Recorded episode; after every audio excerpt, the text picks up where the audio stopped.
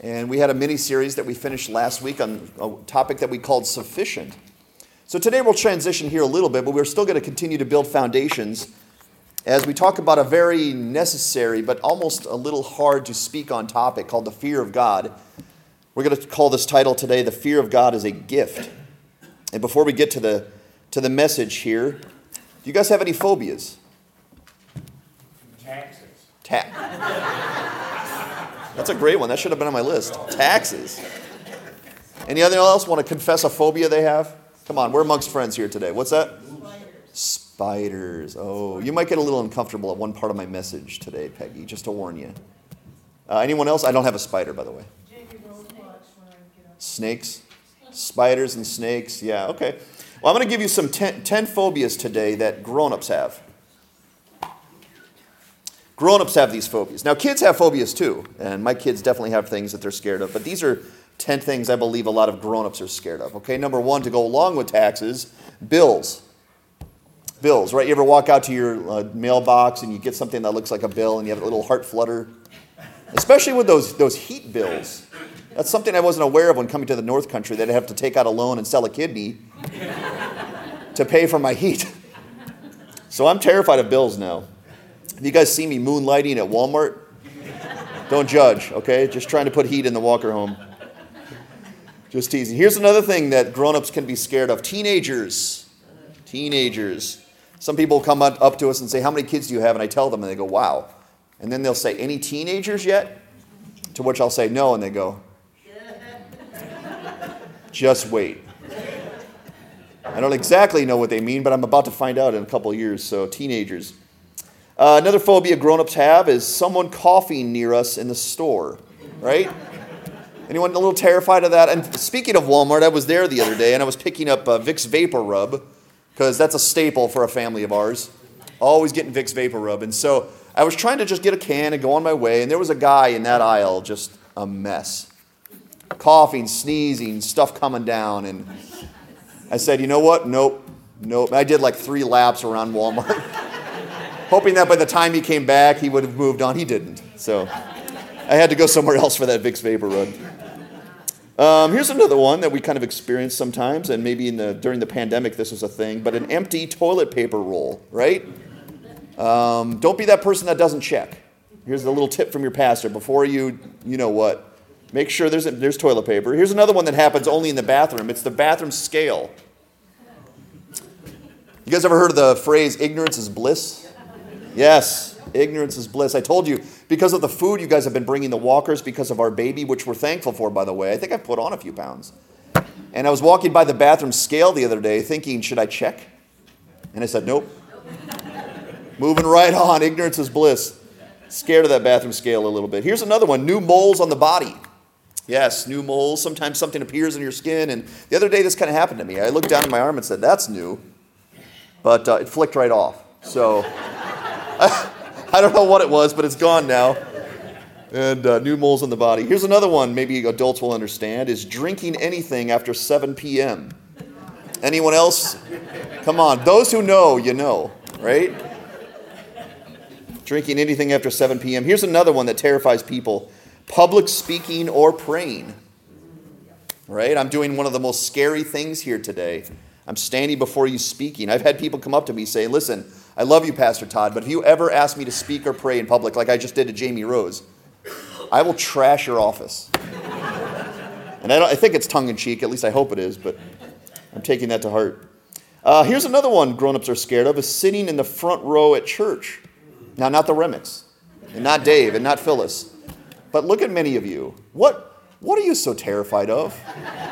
Am I, am I going to spit on you? Is that, is that what it is? Okay. Just wear a shield. Wear a mask? Are you afraid I'm going to ask you up on stage like a magic act and saw you in half? I'm not going to. That's not what we're doing here. And the last thing I believe a grown ups should be scared of are getting caught between a moose and Pastor Todd. because if I ever got moose, you're going to want to be out of the way because I'm going to get that camera out. I'm going to go experience that moose. And uh, some phobias. We're going to talk today about fear. I hope that's okay. It's not Halloween. But I believe this is a necessary foundation today as we're going to talk about the fear of God is a gift because I really believe it is. I'm going to switch my screen here so my screen is up on the screen for you guys to see. So talk amongst yourselves.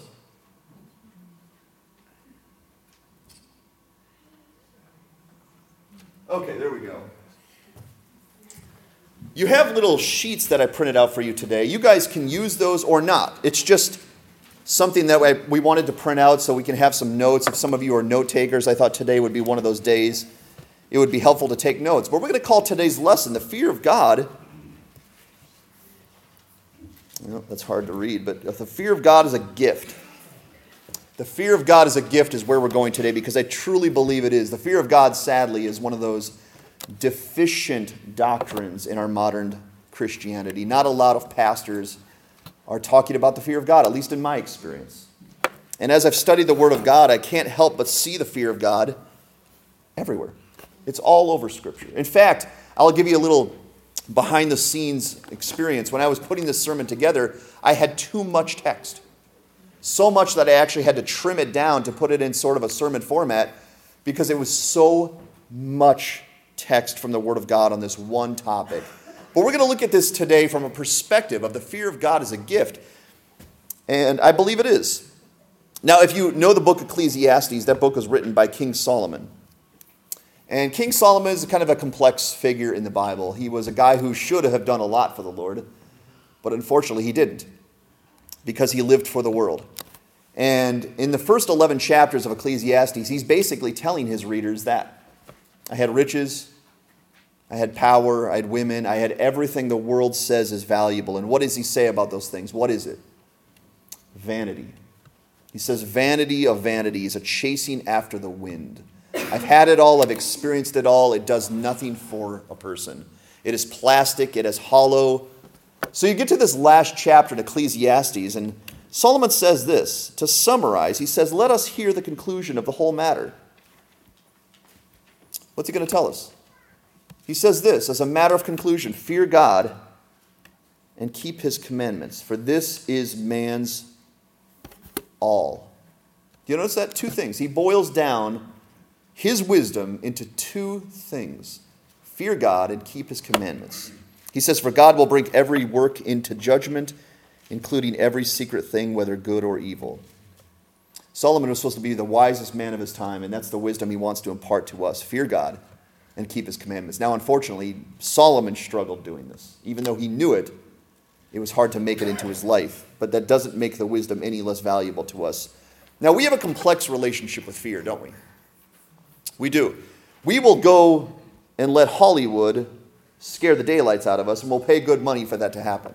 And I kind of, see this lady here? She's I kind of like that look she's giving. I'm like, what's going on there?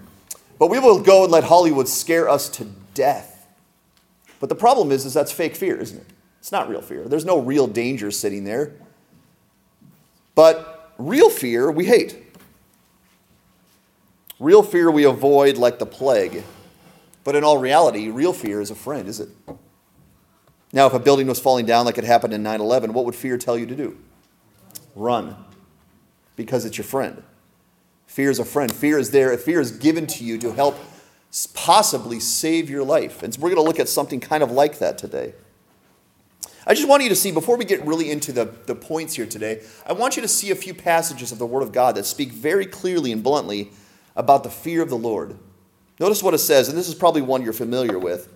It says, The fear of the Lord is the beginning of knowledge. If you went to a college course on Knowledge 101, introductory course to knowledge, guess it's the first thing they would teach you or should teach you? The fear of the Lord.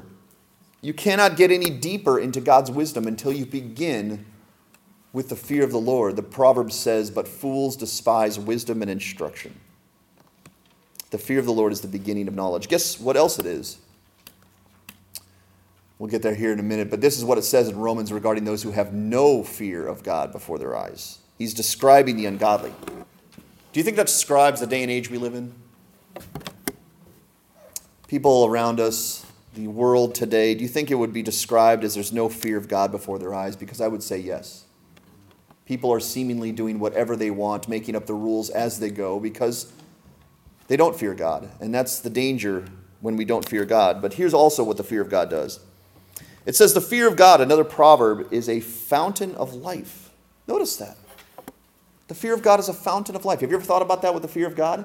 If you've had a relationship like I have with the fear of God, it's something I want to avoid. I don't want to talk about the fear of God. And even today, I didn't really want to talk about this topic, but I felt it was very, very important for us. But according to the proverb, the fear of the Lord is a fountain of life, that one may turn away from the snares of death. So I want you to picture a big fountain with water bubbling up. The fear of the Lord is that fountain. And hopefully we can understand that perspective here today. Another proverb also says this the fear of the Lord leads to life.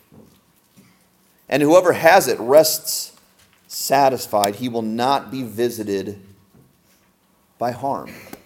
That's the fear of the Lord. Now, did you ever have something that for a while you thought was not a very good thing, and then something changed your perspective, and now you see that today as a gift? Think about that. Is there anything in your life that at first, at first glance you thought was not a good thing, and then the more you experienced it, the more you looked into it, the more you realized it's a very good thing? I believe the fear of God is that.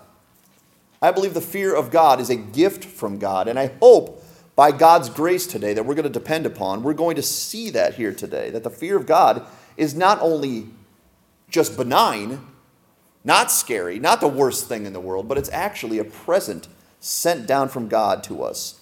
Here's the four things we're going to look at today. And this is our effort to see the fear of God as a gift. And if you have your notes, that's what's right on the notes. Okay? These four points are what we're going to get to today if God will bless us.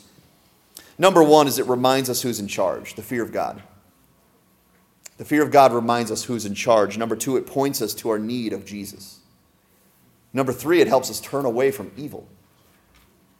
And number four, it chases away all other fears. Now, I told you, um, sometimes you'll have something, you'll experience something that at first glance sounds like a foe, but the more you're around it, the more you look into it, it becomes a friend. Naps. When I was little, I hated naps. Anyone else? When you're a kid, naps are an enemy, they're a foe. In fact, when I was in third or fourth grade, my teacher in our class had us, had us do a weird project. She had us draw a pet peeve that we had something that annoyed us. And guess what I drew? Naps. I hate when my mom makes me take a nap. I wrote. And mom saved that for some reason. She thought that was funny because she thought, I think you knew someday that's going to turn around and be funny. Because guess what my relationship with naps is today? It's an absolute friend and ally of mine. Besides my Lord and my wife, I don't think there's anything that supports me more than a good nap. Um, but I had to change my perspective on naps because for a while I didn't like naps. I thought naps were an enemy, and now they're a true friend of mine. Again, that's kind of where we're headed today, if God will bless us. We're going to start here. How is the fear of God a gift? Because it is a gift. And I believe we will see that by the end of this. And I'm going to ask you to hang with me today because A, it might be a little longer than normal, and B, it might be a little heavier than normal. There's going to be periods probably that make us a little uncomfortable, but it's all in an effort to get to this answer. Is the fear of God a gift? And yes, it is. The first thing the fear of God does for us, though, is it rem- reminds us who's in charge. Now, I told you before, we live in New Hampshire in the United States of America. Does anyone love freedom more than us? Anybody? We live in New Hampshire where our tagline is live free or die.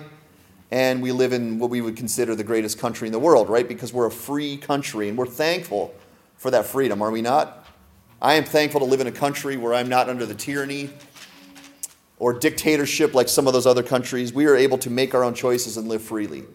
But sometimes that little tagline, that little concept, can lull us to sleep, thinking that we are autonomous, that we're our own God. But as we're going to learn, that's not a good thing. That is not a good thing if we go that far. Now, in Deuteronomy 10, this is an interesting passage because in Deuteronomy 10, this is the second time Moses goes up on the mountain to get the Ten Commandments. Because what happened to the first set of tablets? Does anyone know? He broke them. They, he broke them. So Moses went back up the mountain to get another set of tablets from the Lord because the Ten Commandments were really important. That was God's law. So while Moses is up on the mountain, he gets the Ten Commandments and he comes down from the mountain and he's going to lead the nation of Israel to the promised land. All right? And before they set off on their journey, this is what, this is what Moses tells the people. He says, And now, Israel, what does the Lord require of you? What do you think is at the top of the list? to fear the Lord your God. What does God require of you? To fear him. Do you remember what Ecclesiastes told us? The end of the matter is this fear God and keep his commandments. Moses says something similar. What does the Lord require of you? Fear the Lord your God, walk in all his ways, love him, serve the Lord your God with all your soul, and keep the commandments and statutes of the Lord, which I am commanding you today for your good. Do you notice that? Now, the first lie that was ever told here upon the earth was the devil to Eve. That somehow, by withholding this fruit from Eve, God was stealing joy away from Eve, stealing happiness away from Eve. That God was maybe not a very good God, because why wouldn't He want you to experience the splendor of this fruit? And Eve believed it. But in Deuteronomy, Moses says to the people, Fear the Lord and obey His commandments, because it is for your good. The Lord does not command us to do anything that is for our harm, does He? So if the Lord is going to command us today, and He is going to command us today, it is going to be for our good. This is a passage I've referenced before, but in Jeremiah 18:6 it says, Like clay in the potter's hand, so are you in my hand. We're not foggy on that, right? Who's the maker? It's God. We are the creation, He is the creator. And I'll say this about my job as a pastor I think I have a pretty secure job. I don't think a lot of people want to be pastor. In fact, I said in my phobias, I don't think even a lot of people want to come up here on the stage for any reason at all. So I think I have a pretty secure job. Now, I will say this I've met a lot of people who like to preach. I've met a lot of people who enjoy preaching. And sadly enough, and pastors, all pastors experience this, we meet a lot of people who want to nitpick at pastors. Pastor, you're not doing enough of this. Pastor, too much of this. A lot of people like to do that, but I don't think a lot of people want to be pastors. And do you know why that is? Because what comes along with being a pastor? It starts with an R responsibility. A tremendous amount of responsibility comes from with being a pastor. And guess what else it comes with? Being a parent. My children also do not want to be the parents. Now they want to nitpick that their parents aren't giving them enough of this or enough of that. But in all reality, my kids do not want to be the parents because that comes with a tremendous amount of responsibility. They would be in charge of paying the bills and putting food on the table and making sure that the house is warm and all the protection that is necessary.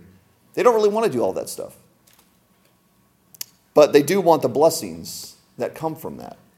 And the first thing we're going to learn is you have two options. You can either be the authority of your own life, and that means every ounce of responsibility is then yours to protect yourself, to provide for yourself, to care for yourself while you're asleep. Because while you're sleeping unconscious, someone has to care for your body and your soul. Someone has to protect you from the enemy, the evil forces of darkness. Can any of us do that? Do any of us really want to do that? No, we don't. We're thankful we have a God.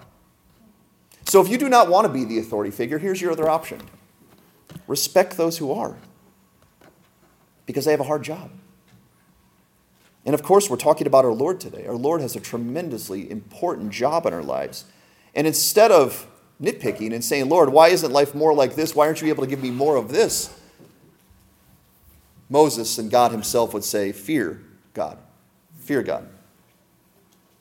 In Psalm 2, it says this. Now he's referring to the kings of the earth. He says, Now therefore, O kings, and I believe he's talking to all leaders of the entire world, not just Christian or not just secular, but every ruler.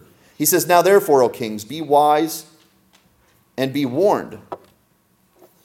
Be wise and be warned. And we could say that to our own president. We should pray for our president, but at the same time, we should want this for our president because he is our leader of this country. Serve the Lord with fear and rejoice with trembling. Isn't that interesting? Now, when I've heard of the fear of God growing up, it was always described as reverence and respect. Maybe you guys have heard that as well. It's not really fear, it's reverence and respect. Well, possibly. Possibly it is, but I believe it's a little bit beyond that. And words like trembling help us understand that because trembling is not just reverence and respect, is it? It's fear. Fear like you're thinking. And he says, O rulers of the earth, serve the Lord with fear and rejoice with trembling. Isn't that an odd thing to tell somebody? to quake a little bit, to tremble a little bit? Well, let's keep reading. He says, Kiss the Son, Who's he talking about? Yeah, he's talking about Jesus. Lest he be angry and you perish in the way, for his wrath is quickly kindled. Blessed are all who take refuge in him. Now let's talk about that here for a minute. The Lord is slow to anger, is he not? That's what it says in the Word of God over and over. The Lord is slow to anger. He has a long fuse.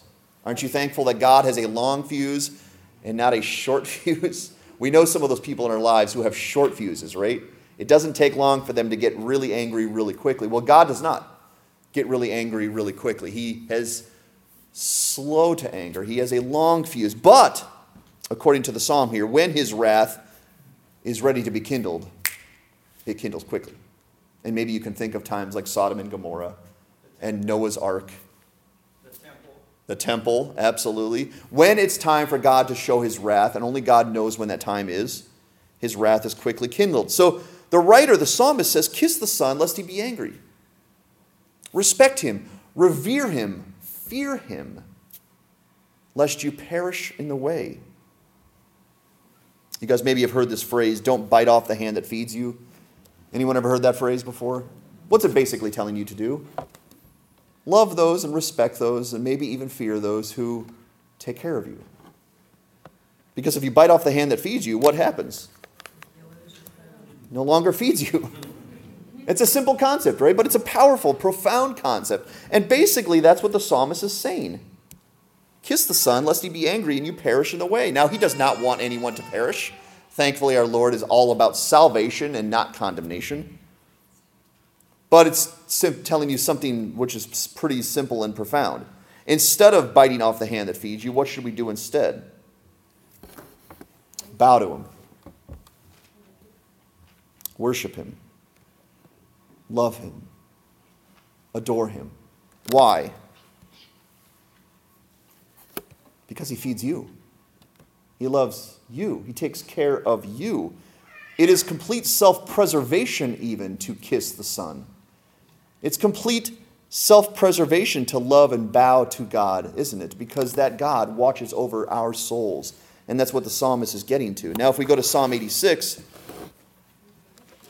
here's what it says It says, There's none like you among gods, O Lord, nor are there any works like yours. You are set above, you are one of one. There is none like our God, is there?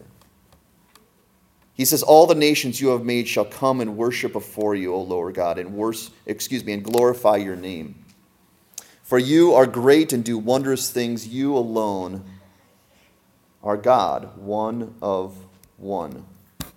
And then the psalmist says this He says, Teach me your way, O Lord, because you are one of one, that I may walk in your truth.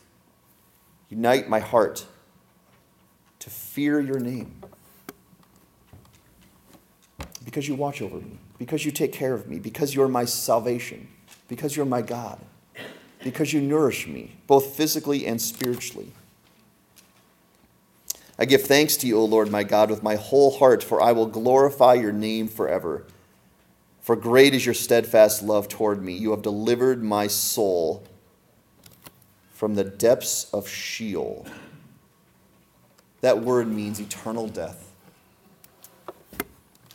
I will praise your name. I will praise you with my whole heart. I will glorify your name. For great is your steadfast love toward me. You have delivered my soul from the depths of Sheol. Do you see why we should fear the God? Because we're thankful that He's in charge. Now I'm going to show you kind of a funny picture. Take a look at that picture. That is one of the best pictures I've ever seen. Um, there's a dad at a ball game, and his big, strong arm is out there protecting his kid, who uh, looks like just moments before this was looking down at his cell phone, or somebody's cell phone, and a bat got away from somebody in the, in the, in the game and is aimed right at the kid's eyeballs. And thankfully, the dad was able to spare his son by reaching out his big, strong arm. And basically, that's what the psalmist is saying. If this is Jesus, and this is us, this is Sheol. Jesus, by his own blood, has protected us from eternal death. And the psalmist says, Kiss the Son, lest he be angry and you perish in the way. We don't want to be on Jesus' opposite side, do we? We want to be on his actual side. And that's where the psalmist is going. In the New Testament, Jesus is telling a story here about people on the last day who will come up to Jesus and claim to be his. And sadly, I believe this is going to happen for many people, maybe even many people in America. Will come up to Jesus on the last day saying, Lord, Lord, we're yours. Lord, Lord, let us enter into the kingdom. Lord, Lord, we've loved you. And the Lord says to them in, re- in response, Why do you call me Lord, Lord? And not do what I tell you. If I am your Lord, then why don't you fear me and obey my commandments? Well, I'm going to share a little bit of my story today. Many, some of you have heard this already, but when I was going through my mid 20s, I was this person. I had been in Christianity for 20 some years at that point, and I was calling Jesus Lord of my life. The only problem is, is I was not doing what he told me. Now, I don't know if you can see that picture, but um, I have hiked before. Um, that question has been asked to me, and the answer is yes, I have hiked before. Here's a picture of me and a few of us who hiked in Virginia. Have anyone been down there and hiked in Virginia before? Yeah, it's a nice area. It's not quite as mountainous, of course, but I hiked up a hill in Virginia that took several miles to climb. And it, there's a little picture and proof of me and Janine. You can't really see us very well, but that's me and Janine way up at the top there. And as you can tell, we're kind of standing by this big precipice, aren't we? And you can't see how far down it is, but it's pretty far down. And that was kind of a dangerous picture. It felt a little nerve wracking to be up there. But I did hike, and the view was worth it. And I was thankful that we hiked that day. And this is a metaphor for one I want to share you today. When I was in my mid 20s, I was getting very, very close, spiritually speaking, to the ledge. I was trying to see how far away from God I could get and how close I could get to evil without falling off. Is that a smart move? Would you say that's wise to do? No, that's not wise to do. And I'm going to show you another picture, which is also another kind of amusing picture. that's me. That is me. Now, don't be alarmed, okay? This is a joke picture. I wanted to send that to my mom that day and uh, make, yeah, scare her a little bit, because that's what guys do. That's, that's a nice son, right? So actually, you can't see it, but there's a little ledge down there that I'm standing on, I'm leaning on. But I'm leaning over this and asking for someone to pull me back up. But in all reality, that picture kind of tells you where I was spiritually in my mid 20s. Because I was living in all kinds of evil and sin, calling myself a Christian. And the Lord Himself came to me and said, Todd, what are you doing? What are you doing? And He turned me around and He let me look over the ledge. And it was terrifying. For the first time, I looked over the ledge at what I was flirting around with, and I realized that I was in a very, very, very scary place. In that process, I felt my, my knees buckle. I felt like I was going to fall, and I felt like I was going to be ruined for the rest of eternity, that maybe God was fed up with me. But in all reality, what was He doing? He was saving me. He was saying, Todd, you're in a very dangerous place, and you need to turn back from the ledge, and you need to come back to stable land. And so, thankfully, by God's grace alone, He pulled me up by His strong arm, and I'm alive today standing before you as a pastor, all because of God's wondrous grace. But He said something to me that day, and it wasn't an audible voice, but it was pretty clear from Scripture. Todd, I'm going to spare you. I'm going to pull you away from the ledge today, but I need you to do something from now on. I need you to fear me. And I need you to walk in my commandments. Because it's for your good, Todd. And that was the first time I realized how much God actually loved me. Because he let me look over the ledge. And although that was an uncomfortable period in my life, it got me to where I needed to be safe in the arms of Jesus. The first thing the fear of God should do is remind us who's in charge. The number two thing the fear of God should do, if it is a gift, and I believe it is, is it points us to our need of Jesus. Amen? Every single person who is a child of God has had this happen in their life. God had to come and show you the danger that you were living in. And we find this in Scripture all over. But before that, I want to share a quote with you that I love from Charles Spurgeon, my favorite pastor and preacher of all time. He says, I have a great need for Christ. and I have a great Christ for my need. I love that quote. And in Scripture, we find this concept of us being in a very, very bad situation. It says in Ephesians chapter 2, and you were dead.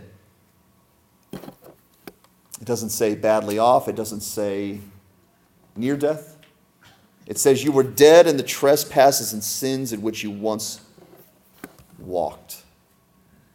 That's not very flattering, is it? That's not flattering for God to tell us, but it's reality. He's letting us look over the ledge and say, Look how bad things are for you. Now, what is the point of that passage? To scare us? No. Because it says in verse 4 But God, being rich in mercy because of the great love with which He loved us, even when we were dead in our trespasses, what did He do? He made us alive together with Christ. By grace you have been saved.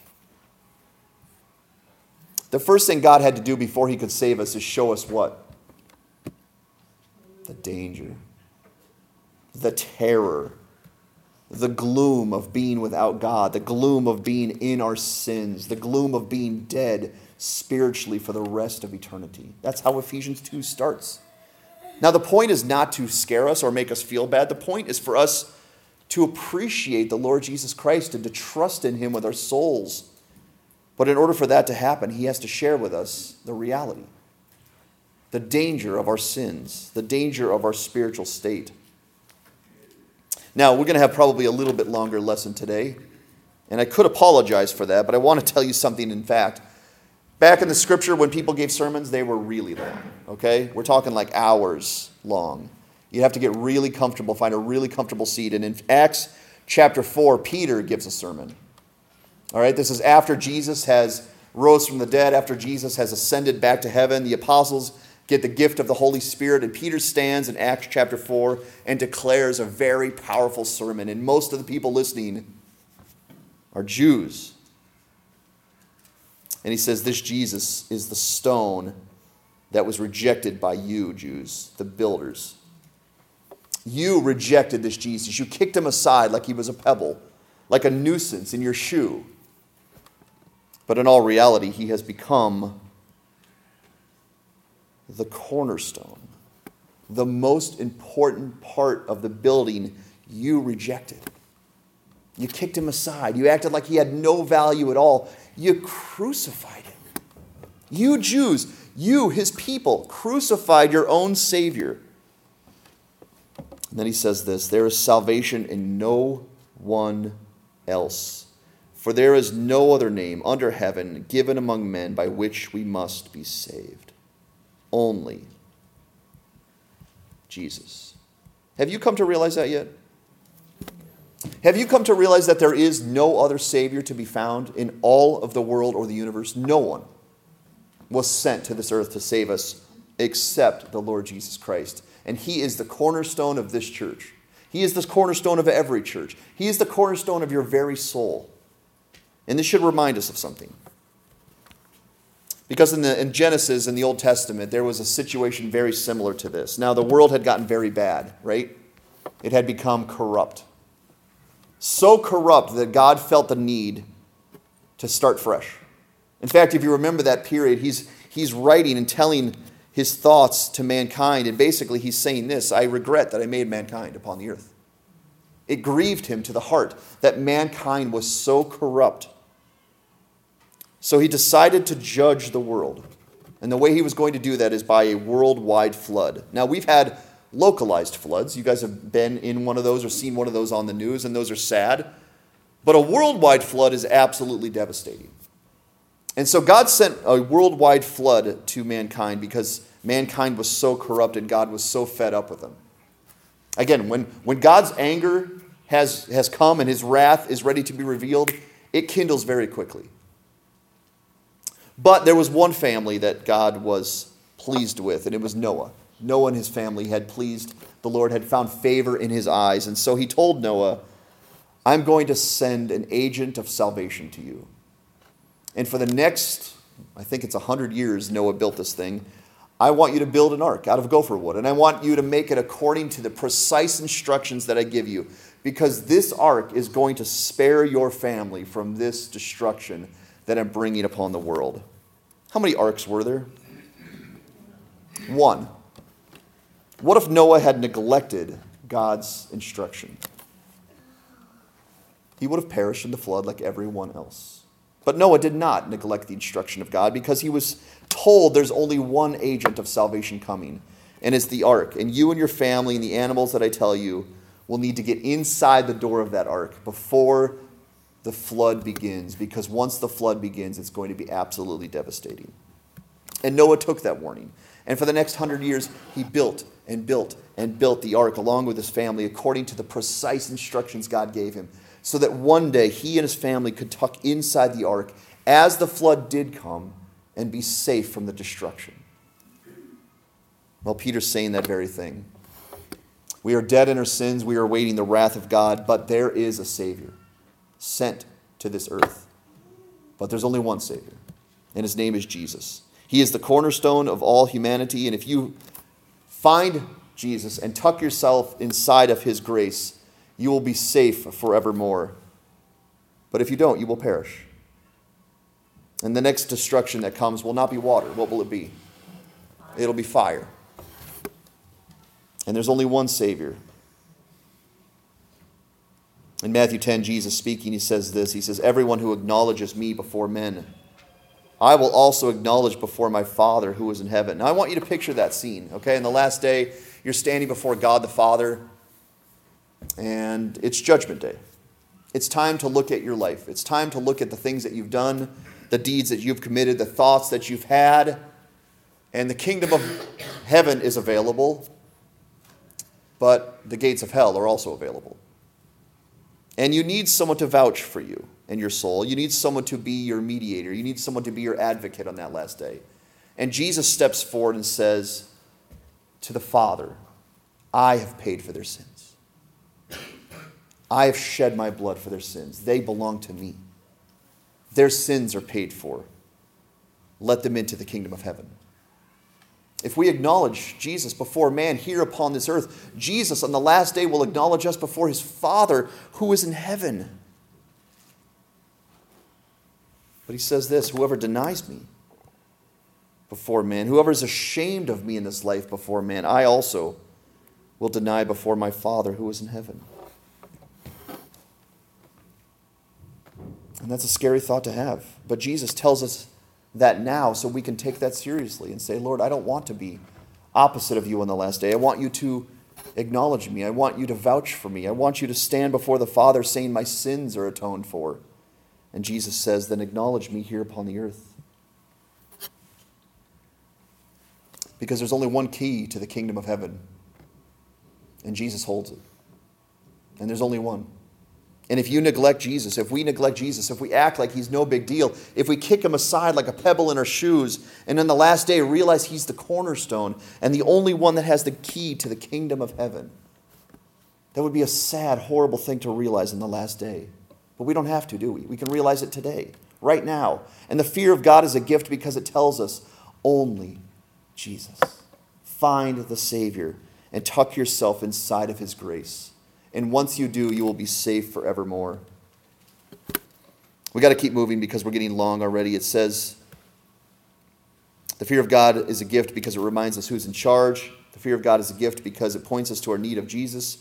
But the fear of God is a gift because it helps us turn away from evil.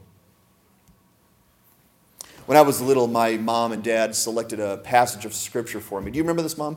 And I had a little plaque that was on my, the door of my room growing up that had this verse up there. It was Proverbs 3, 5, and 6. And it says, Trust in the Lord with all your heart, and do not lean in your own understanding. In all your ways, acknowledge him. There it is.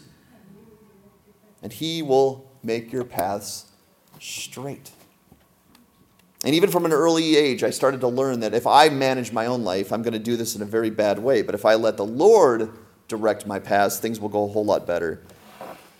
But if you notice the verse right after that, that's a verse I didn't know till recent. It says, Be not wise in your own eyes, Todd. Fear the Lord and turn away from evil. Fear the Lord and turn away from evil, Todd. You ever had this happen? Um, you make a, maybe if you use guys GPS like I use GPS, um, probably more than I should. I will not pay attention to the GPS. I will not listen to the GPS, and I will sail past the turn I need to make. And the GPS will tell me, Todd, make a U turn when possible. Because you've gone the wrong way again, Todd. Well, in my life, in my mid 20s, I was going the wrong, wrong way. And the Lord had to come to young Todd and say, Todd, you're going the wrong way.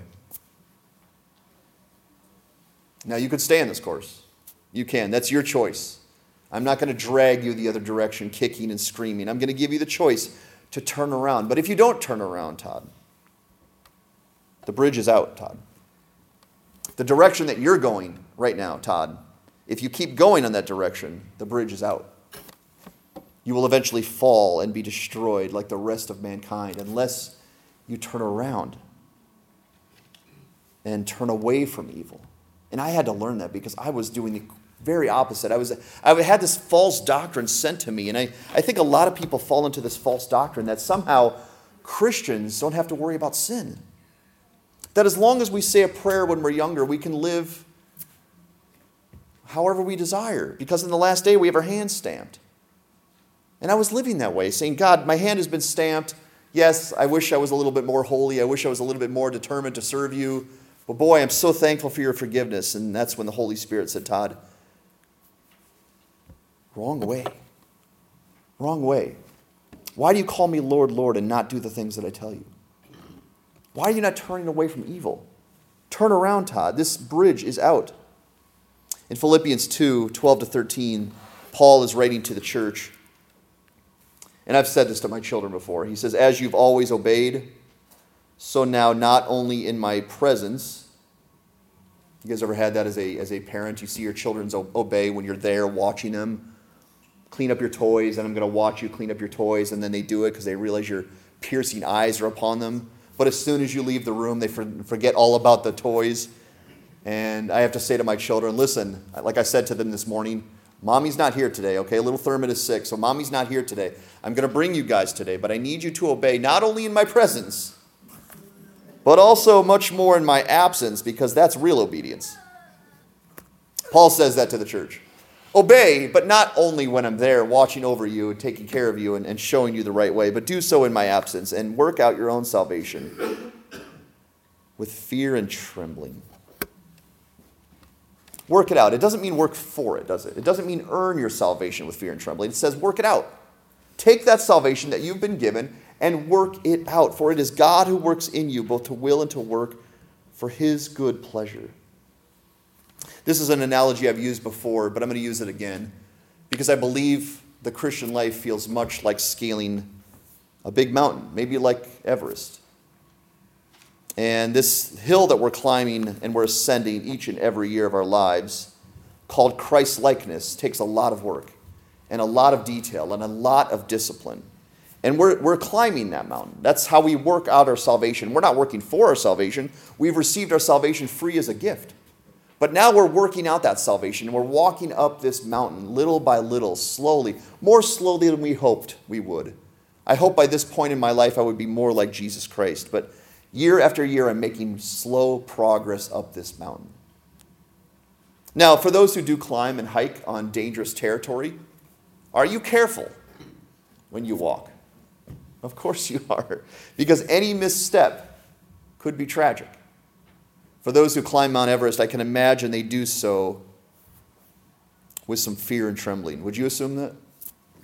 Would you assume that those who scale a big mountain have a little bit of fear inside of them and trembling so they make the proper footing along the way? I would say yes, because any misstep can be their demise. Now, it's not quite all that grim for Christians. You can misstep in the Christian life and not be destroyed, of course. But he does say, work out your salvation with fear and trembling. And he does say, work, uh, turn away from evil. Now, I want to share a passage of scripture with you today that is probably the most uncomfortable passage we'll share all day. Okay? It comes from Ephesians chapter 5, verses 1 to 6. And this is the kind of passage that young Todd did not know. All right? T- young Todd was holding tightly to a theology that told him that I'm safe no matter how I walk, no matter how I live, no matter what kind of choices I make. I was holding tightly to that theology, even though that theology was leading me to live against the Word of God. Now, in Ephesians chapter 5, who is Paul talking to?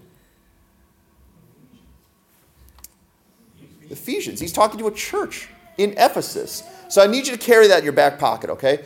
Paul is not writing to the unbelievers. Paul is writing to a people like this here today who says they are Christ believers, Christ followers. And Paul agrees that they are because he starts with his language. Therefore, be imitators of God as beloved children. He would not call unbelievers beloved children, would he? So there's another example of how we know Paul is speaking to Christians. And he says this in verse 2 and walk in love as Christ loved us and gave himself up for us, a fragrant offering and sacrifice to, to God. He's basically telling Ephesians what he told the Philippians work out your salvation with fear and trembling, and do so in love. Walk in love as Christ has done for you. And then in verse 5, this is the same thought carried out, talking to the same crowd. He says, But sexual immorality and all impurity or covetousness must not even be named among you, as is proper among saints. There's the third example for how we know he's talking to Christians. He says, This evil that you used to live in, you must not live in it any longer. In fact, it should not even be named among you as something that you're flirting with. He goes on to say, Let there be no filthiness, nor foolish talk, nor crude joking, which are out of place, but let there be love and thanksgiving. That's what you've been called to. You have not been called to flirt with sin and the last day show me your stamp and say, I'm good, Jesus, even though I lived in lots and lots and lots of sin. I'm yours and I have my hand stamped. Paul says the opposite. He says, No, child of God, beloved child, saint of God, let sexual immorality, impurity, and covetousness not even be named among you. Let it be nowhere on your resume because that's not proper for a saint. That's not proper for a child of God. Now, do we at sometimes fall into these things? Yes. As a pastor, I want to tell you, sometimes as Christians, we fall into very heinous sins. And I don't think what Paul is saying is if you ever fall into this, you're going to be found out to be a false Christian. I don't think that's what he's saying. Because I have fallen into sins, I have confessed those sins, and I've gotten back on the path by God's grace. But he's also telling us what? Turn away from evil. And listen to what he says as we keep going. In verse 5, he says this For you may be sure of this. Who's he talking to? He's talking to everybody, but he's talking specifically to Christians. You, child of God, may be sure of this that everyone who is, that's an important word, sexually immoral or impure or who is covetous, that is an idolater, listen to the language, has no inheritance in the kingdom of Christ and God. If you do not turn away from evil as a pattern and theme of your life, when you do it, when you see it, if you do not turn from it, you can be sure of this that you have no inheritance in the kingdom of Christ and God. Why would he tell that to Christians? That was the first question I had when reading such a passage. Why would he ever warn Christians of this? Because evil is deadly. And we're going to come back to that here in a second. But he says this in verse 6 Let nobody deceive you with empty words. For because of these things, sexual immorality, impurity, covetousness, and idolatry, the wrath of God comes upon the sons of disobedience. Now, he just called them children of God. And now he's telling them that the wrath of God is going to become upon the sons of disobedience. How do we make sense of this? Those who are saved, those who love Jesus, what do they do when they see evil? What should they do? Turn away. Now, if we don't turn away, we live in sexual immorality, impurity, and covetousness, on the last day, will we be found to be children of God? No. We'll be found to be sons of disobedience. Because how we live authenticates who we are. It doesn't mean we earn our salvation by being holy, but it does authenticate who we are, does it not? So when the child of God sees evil, what should the child do? Just like my children, and I'm going to get here in a minute. What should my child do when they, when they see and experience things that daddy has told them to not play around with? They should turn away from it. We all know what this is like. Because we get warnings all the time, do we not? We get warnings from the news media telling us I don't know if you've ever lived in Tornado Alley or somewhere where there's natural disasters. We don't really experience a lot of them up here. But we've lived in Iowa, and some of you have lived down in Florida and places like that where there are hurricanes. And there's been some really tragic ones lately.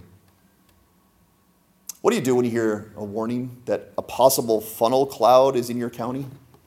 Do you go out and mow your lawn? Go out and throw the ball around with your kid? No. You take the warning seriously and you go down to the basement or somewhere where you're safe because the tornado is real and the tornado can hurt your family. Why would God warn Christians? Because He loves them. And He knows that sin is deadly. Sin is the most deadly storm there's ever been. And so God and Paul are going to warn Christians very strictly about the dangers of evil. Now, we don't need to get so theological today that we can't see that truth, right? And here's the option. When you see theology and doctrine, doctrine is what God says about himself, and theology is a system that we come up with to help us understand what God said about himself. So when you see theology and, and doctrine kind of come together and you're not sure which one to hold on to, hold the theology loosely and hold the doctrine tightly. If God says, Christian, turn away from evil, don't say, my theology doesn't accept that. That's bad. Say, God, you said, turn away from evil. I'm going to turn away from evil. Because that's what's, that's what's good for us. And I know what this is like because I'm a loving, doting father. I love my eight children. I love them so much, I would risk my life for these children. And sometimes my children need to be warned. When I see my child on two legs of a four legged chair, what do I tell them? Sit down on all four legs because one of our children actually fell back one day and concussed himself. And I remember that. So now when I see a child on two legs of a four legged chair, I warn them get on four legs so that you don't fall. Or let's picture an even more bleak scenario. My child's ball one day bounces out into the road. And I've told them before that if this happens, do not run across the road, but come get daddy, and daddy will go fetch the ball for you. But on this day, my child decides to not listen to his dad. And I'm watching over my children. I'm looking out the window or I step outside just to check on them, and I see this scenario taking place. My child's ball bounces out into the road, a busy road, and I see them go after it. Now, if you were a father or mother, what would you do at that moment? Would you stop and kindly tell them the reasons why there's more safety in the yard? Would you tell them how much joy there is obeying their parents? Or would you do what I would do? And what I have done is yell at the top of my lungs, Stop! Maybe to such a level that my children are terrified the noise that's coming out of their father. But what is their father trying to do? Save their life. Because I'd rather them get scared from their dad than a car hit them head on and they die. And that's where our father is going today. Now, I've been in young adult ministry. Maybe some of you know this, some of you don't. But before I was a pastor, I was in young adult ministry for about 12 years. And I spent most of my time around young men, ages 18 to 30. And I probably don't have to tell you the number one sin issue for young men. Maybe for all men, but definitely for young men is sexual immorality. And these young men, once they got comfortable with me and started to confess a little bit of the things that they were struggling with, 99% of them always said it's the same sin. It's sexual immorality and pornography and things like that. Well, I said, Well, what kinds of things are you doing to stop it? They said, Well, I've, I've tried getting an accountability partner that holds me accountable for how I'm doing. I've, I've told myself I shouldn't take my phone or my computer to bed at night, and I shouldn't do it when I'm alone. And I've heard, I've heard ministers tell me that there's more identity in a Christ follower than being, than, than being with evil, and there's more joy following God than there is following the sin. And I said to them, I said, Have you heard the number one strategy for defeating sexual morality? And they said, No, what is it? And I said, The fear of God. And I told them that as a person who had experienced this in my mid 20s. God came to me and He didn't theologically tell me all the answers for why I should stay away from sexual immorality. He told me this. He said, Todd, you may be sure of this, that all who are sexually immoral have no inheritance in the kingdom of Christ and God. Todd, let no one deceive you with empty words, for because of these things, the wrath of God comes upon the sons of disobedience. And guess what happened to young Todd? Let's go back to the screen. I turned around. I turned around that day. I didn't need an accountability partner. Not that they're bad. I didn't need disciplines with my phone, although that's a good strategy. What did I need more than I needed anything? I needed the fear of God to come into my soul to say, Todd, the bridge is out that direction. If you stay on that course, it doesn't matter what you claim, the sin will kill you. Turn away from evil and live, Todd. And I was terrified, going, God, that doesn't flatter me. That doesn't make me feel loved and, and accepted. And God says, That's not what I'm going for right now, Todd. I'm going for salvation of your life.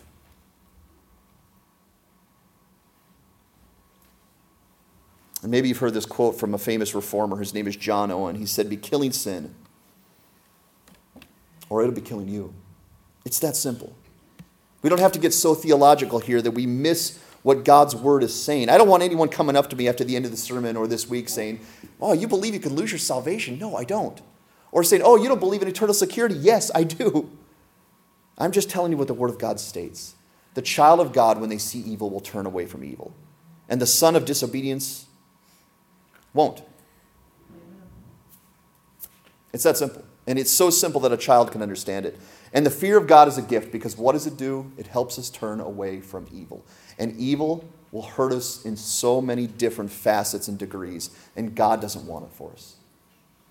So God says, as your loving, doting father, when I see you flirting with evil, and you can find this in Hebrews, God disciplines the one whom he loves and chastises every son whom he receives.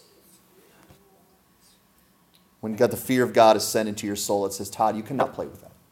You cannot touch that. You cannot go near such things. Those things will hurt my child, and I do not want that for my child. Turn away from evil and live.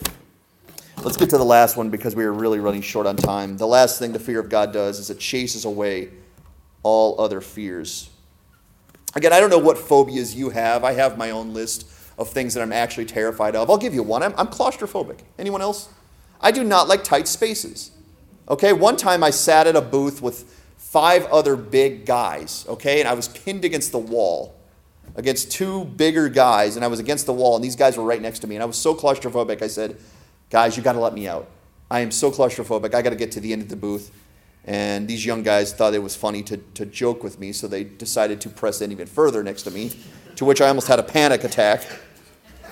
I don't know what fears you guys have, but the fear of God is a gift because it helps us turn away from evils. Now, I told Peggy at one point in the sermon she might be a little uncomfortable.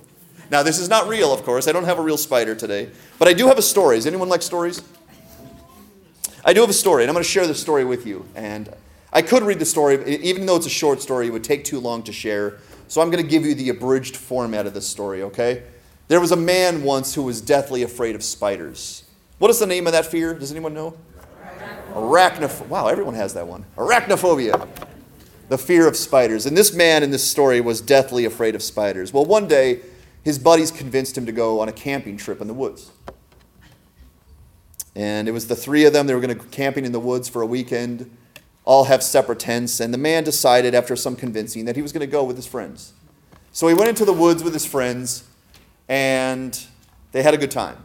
They had three individual tents, they all had their own tent, and they're fishing, you know, they're having hot dogs and s'mores, having a really good time. And, and at night, it was getting late. And they decided they were going to wrap it up for the night and go back to sleep in their tents. So the man did. He went back into his tent and he was going to read for a half hour before he went to sleep. So he had his book out. He's reading by flashlight for a half hour before he went to sleep. And he's in his tent and he noticed something creeping into the beginning, the entrance of his tent. And it was a big, hairy, nasty looking spider. And you have to remember, this man is deathly afraid of spiders. So now this man is taking his flashlight, which was on his book, and now aiming it at the spider and he's realizing it's a big one. and it looks like it has lunch on its mind. and it's creeping ever so closely. And he only has one entrance to this tent, okay? And the spider is creeping ever so closely toward him in his tent. Now, this man is terrified of spiders, and he's imagining the worst case scenario. The, biter, the spider's going to bite me, inject its venom in me. I'm going to die right here in my tent all by myself. The man is terrified. And time seemed to stop still. Well, all of a sudden, this man hears a noise and thought to himself, Do spiders make noise? And what he heard was a loud grumble. And uh, he hadn't spent a lot of time in the woods, but it was pretty safe to assume what that noise was. And he had, this man had inched himself away from the spider as far as he can, so he's up at the back part of his tent. And all of a sudden, he feels something behind him to go along with the grumble, kind of like a paw. And then in a moment, his tent starts to shake violently, and the bear lets out a truly awful growl. Now, this man is so terrified in the moment, he runs as fast as he possibly can toward the entrance of his tent. He runs out of his tent. He yells to his other friends, Get out, there's a bear! And they all sprint to the car, get in the car, and, and peel away and drive away. And as they drive back, they look back upon their tents and they're all completely destroyed. And the man realized at that moment what he had done. He had left his snacks out of his bag, and the bear had picked up the scent of the snacks while he was reading, and the bear wanted those snacks. So the bears destroyed all three tents and got the snacks, and the three men narrowly escaped a bear attack. Well, on their way home, they're all kind of breathing heavily and kind of chuckling nervously about their experience with the bear. And about 10 minutes into the trip, the man remembers something. What happened to the spider? he hadn't thought about it in 10 minutes, 15 minutes. The spider was out of his mind all of a sudden. And now he's terrified again because he thought, well, maybe the spider bit me and I didn't know it. So he's checking his body for bite marks, seeing if the spider had actually bit him, and he didn't see anything. So he felt relieved and he didn't know what happened. Well, he got home and it was late at night. And the, the buddies dropped him off at night and he went inside and he. Remember, he didn't take his boots or his, his knapsack or anything. He had nothing except what was on his body. He went and went to take his sock off. And guess what was on the bottom of his sock? Mr. Spider, all dead and guts like. And he took that spider, he took that sock off, and normally that, that sight would have made him jump out of his skin, but he just laughed because he realized what the bear had done that day removed his fear of spiders. and now he was terrified of bears. Is the point of today's lesson fear? You might think so. In fact, look, look at this passage from Matthew 10. Jesus says this do not fear those who can kill the body. Thanks, Jesus. Do not fear, fear those who can kill the body. That, that sounds like every phobia that exists. The fear of spiders, they can kill us. The fear of spi- uh, snakes, they can kill us. The fear of the dark, there might be someone in the dark who can kill us. The fear of heights, it could possibly kill us. Jesus says, don't have any phobias regarding those who can only kill the body, but cannot kill the soul. Rather, fear him who could destroy both soul and body in hell.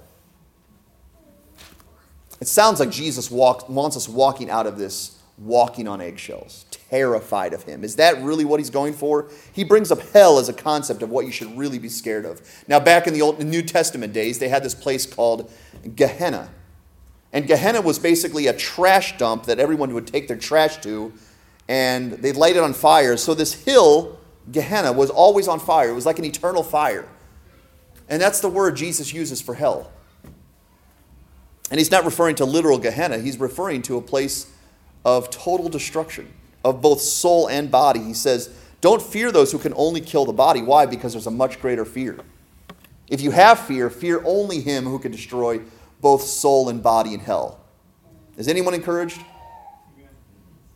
You are? Well, I'm impressed actually, because I wasn't when I first read that. Now I, now I just got scared of bears instead of spiders. Thank you, Lord.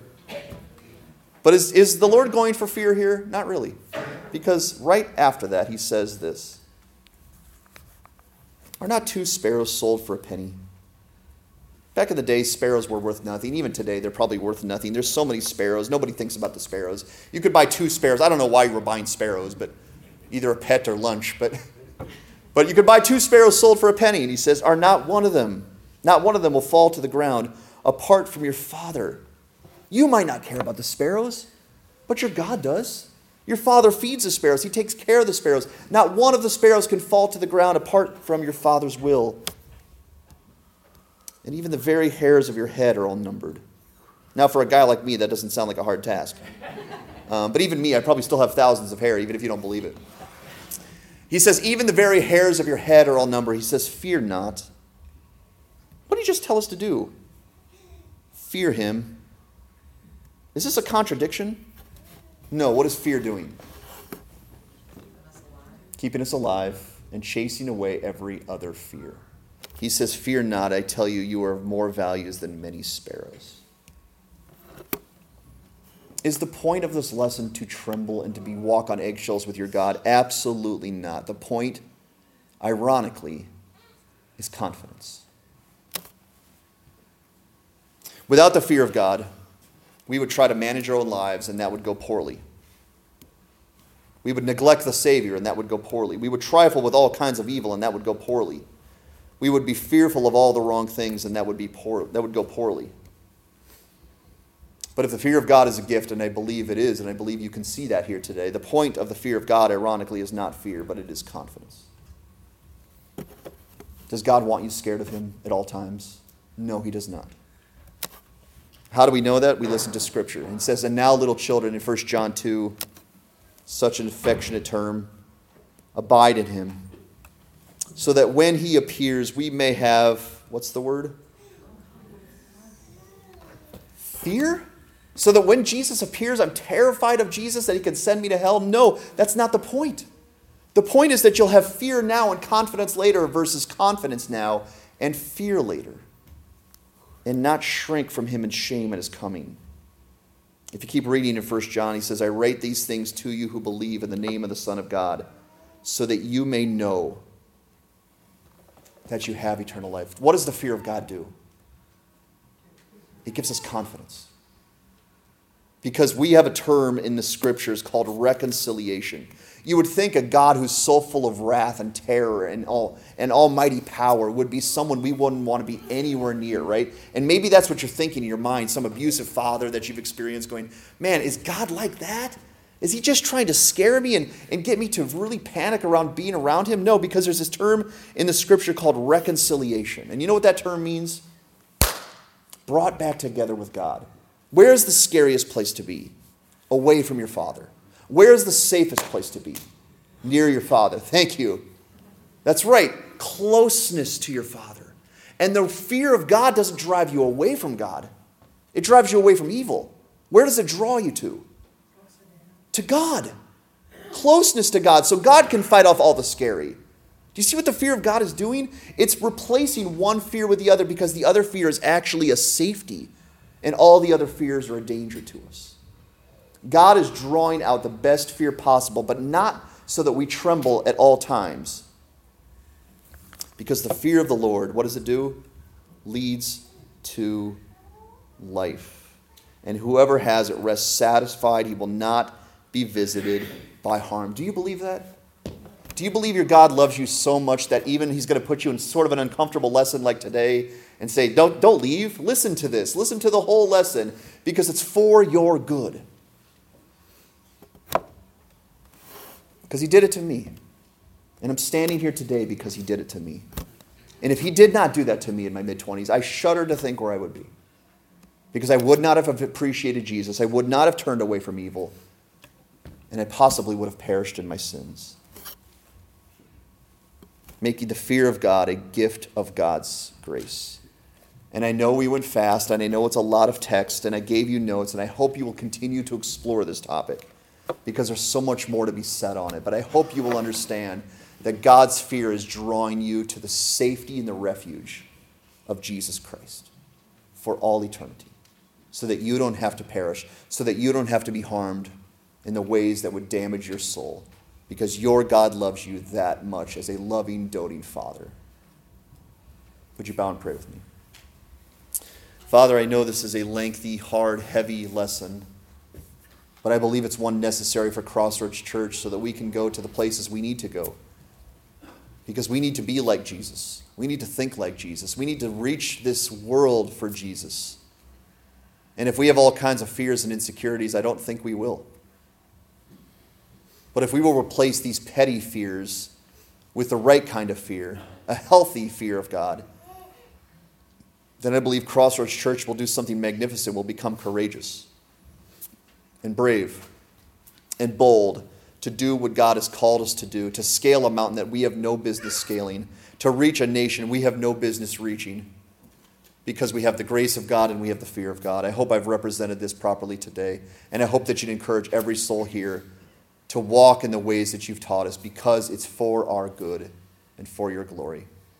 We thank you and we praise you in Jesus' name. Amen.